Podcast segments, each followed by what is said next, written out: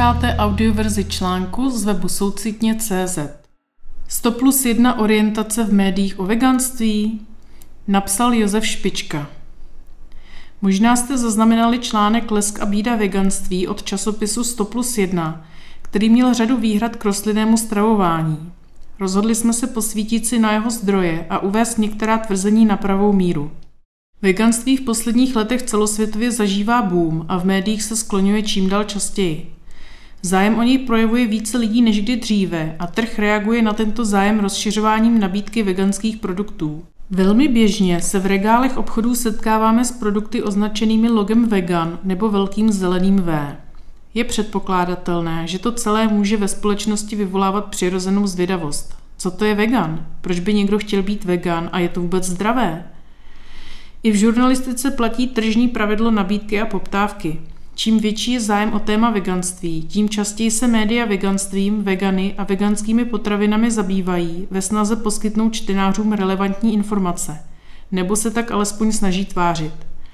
Přesně tak působí například i článek nedávno publikovaný na populárním webu 100 plus 1 pod sebejistým titulkem Lesk a bída veganství, jak působí rostlinná strava na náš organismus – Článek si vypůjčíme jako vzor pro demonstraci, že i když se text tváří naučně a obsahuje relevantní informace, skutečnost může být docela jiná. Vědecké studie a odborné odkazy.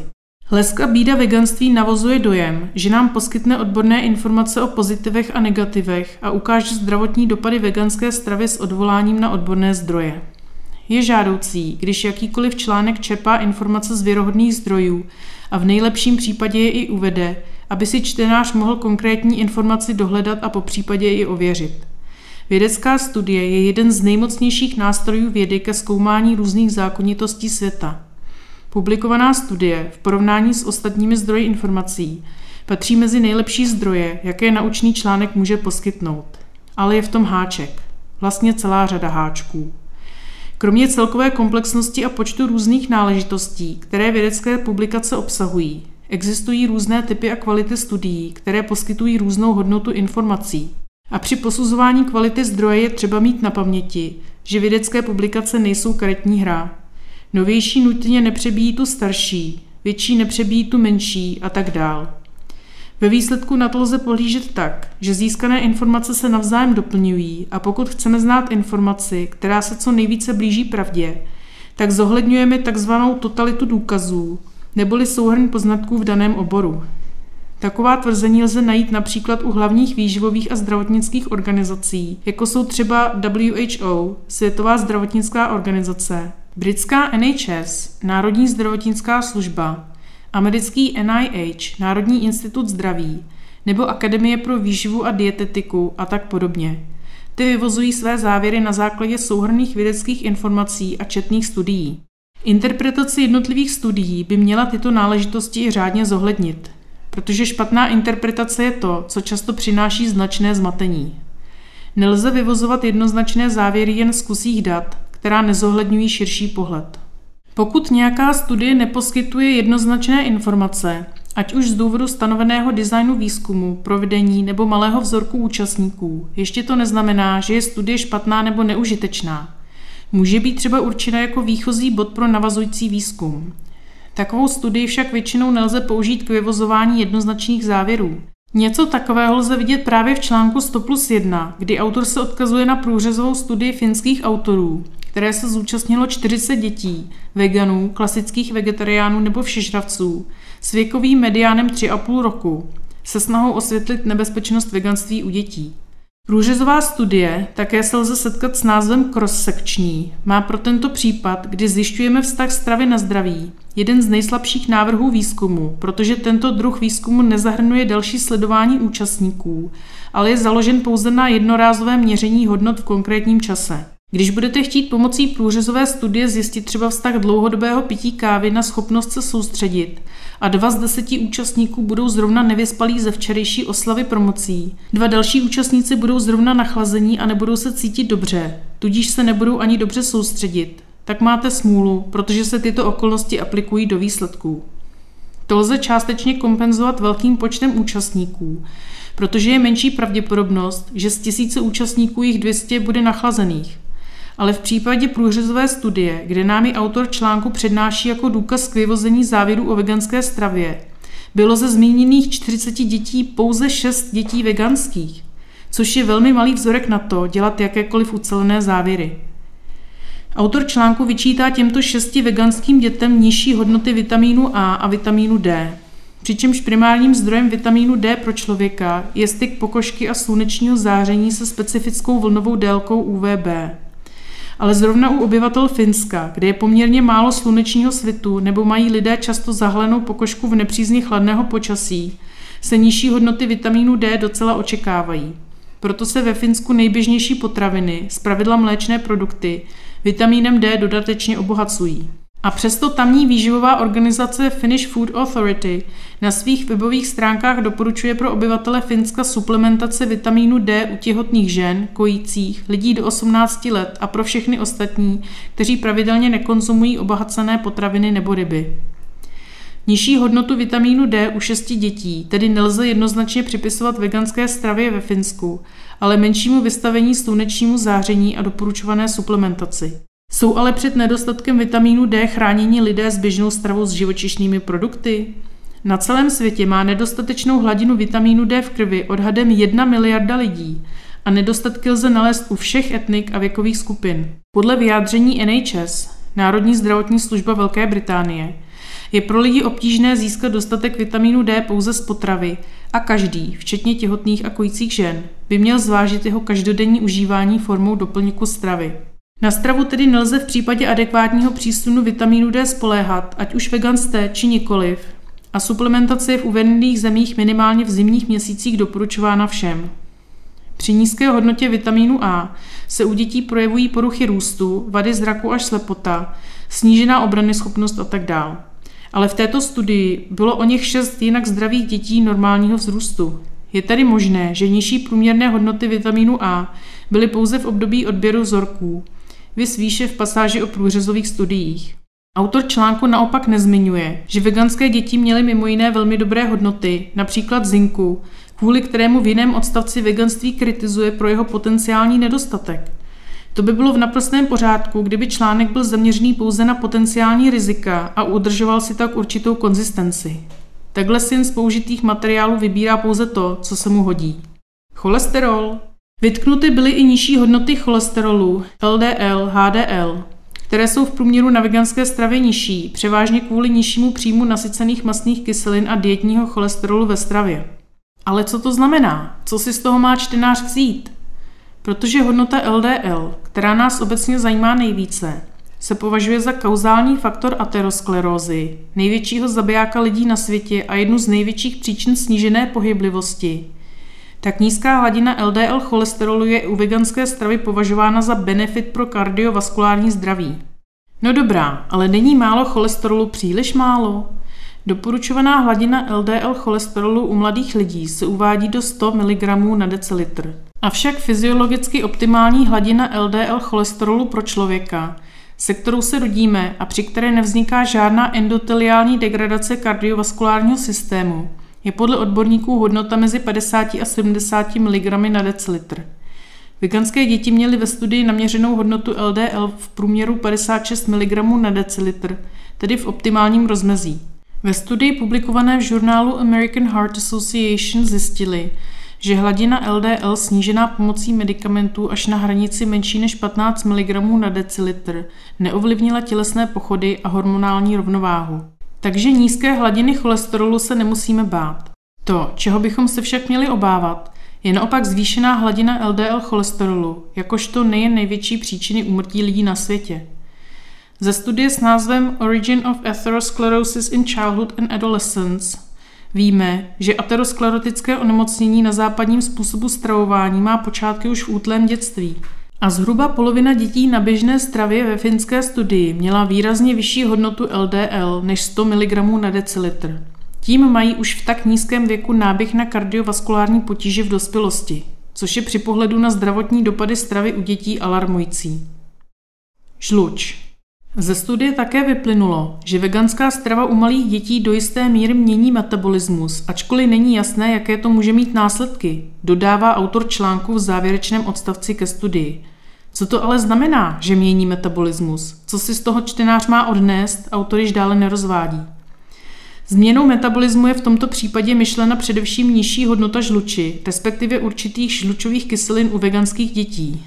Žlučové kyseliny hrají důležitou roli v metabolismu lipidů. Přesněji řečeno se zásadně podílí na trávení tuků a také jsou nezbytné pro jaterní katabolismus cholesterolu. Jinak řečeno, díky žlučovým kyselinám jsme schopni trávit tučná jídla a regulovat svou hladinu cholesterolu v krvi. Na první pohled se nabízí vysvětlení v souvislosti s celkově nižší hladinou cholesterolu u veganských dětí. Ale ve skutečnosti není tajemstvím, že poměr a množství žlučových kyselin se mění v závislosti na stravě, a to nejen veganské. Typická veganská strava vyřazuje z jídelníčku největší zdroje tuku v západním způsobu stravování, jako jsou síry, maso a vejce.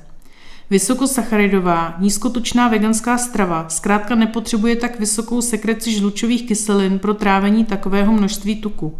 A to jenom znamená, že metabolismus se přizpůsobuje tomu, co jíme, jak dokládá studie Reddy et al. z roku 1988. Kdyby se děti v pozdějším věku rozhodly konzumovat běžnou stravu s vyšším podílem tuku, sekrece žlučových kyselin se s největší pravděpodobností opět upraví podle potřeby. Tuto okolnost nezohlednili ani samotní autoři studie, což je právě důvod, proč interpretace jednotlivé studie bez celkového začlenění do kontextu může být značně matoucí. Autoři studie však pro více informací uvedli odkaz na webové stránky finské výživové instituce Finnish Food Authority o veganské stravě, kde se přímo píše Pečlivě sestavený veganský jídelníček je vhodný i pro těhotné a kojící ženy, děti a mládež. To při pátrání po zdravotních dopadech veganské stravy v souvislosti s odkazem na studii autor článku mohl zmínit. Sice je citováno vyjádření Americké akademie pro výživu a dietetiku, což je největší profesionální organizace na světě v oboru výživy, ve znění Zatímco podle amerických autorit může být důkladně naplánovaná veganská strava vhodná ve všech fázích životního cyklu, včetně těhotenství, kojení, útlého i pozdějšího dětství, adolescence, pozdního stáří i pro sportovce, v Evropě panuje v souvislosti s veganským stravováním velmi malých dětí znepokojení. Konec citace.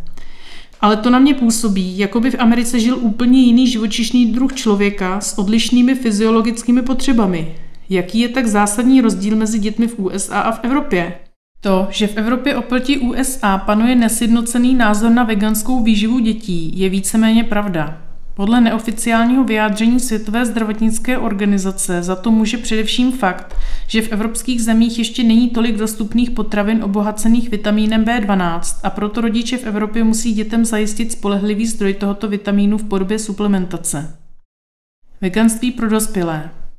Článek se zabývá i dospělými vegany a zde se autor sice opírá už o relativně obsáhlou metastudii, do níž bylo zahrnuto 48 studií a celkem 12 096 veganů, leč i zde je popis informací poněkud zavádějící. Článek nás informuje, že vegani jsou oproti zbytku populace v průměru štíhlejší. Faktem zůstává, že vegani bývají v průměru štíhlejší a mývají příznivější hodnoty BMI. Jeden výzkum ku příkladu odhalil, že veganky jsou v průměru o 5 kg lehčí než neveganky. Konec citace.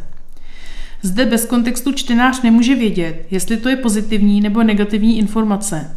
Je dobře nebo špatně, že jsou veganky v průměru o 5 kg lehčí. Mají výhodu oproti nevegankám s nadváhou nebo jsou na hranici podvýživy. S přihlédnutím k tomu, že článek se tímto snaží pátrat po tom, jestli je veganská strava dostatečná, by si čtenář snadno mohl odnést dojem druhé možnosti. Naštěstí můžeme nahlédnout do konkrétní studie N. Allen et al. a zasadit informaci více do kontextu. Z údajů lze vyčíst, že účastnice studie na běžné stravě byly v průměru o 1 cm vyšší než veganské ženy při průměrných 162 cm. Průměrná hmotnost se lišila o uvedených 5 kg mezi hodnotami 62 a 57 kg. Zásadní informací je však číslo BMI, Body Mass Index, podle kterého se určuje podváha nebo nadváha či obezita. Ženy na běžné stravě měly BMI 23, což je vyšší optimum. Veganské ženy s BMI 21 měly nižší optimum. Takže vše v normě a celkem nic neříkající informace.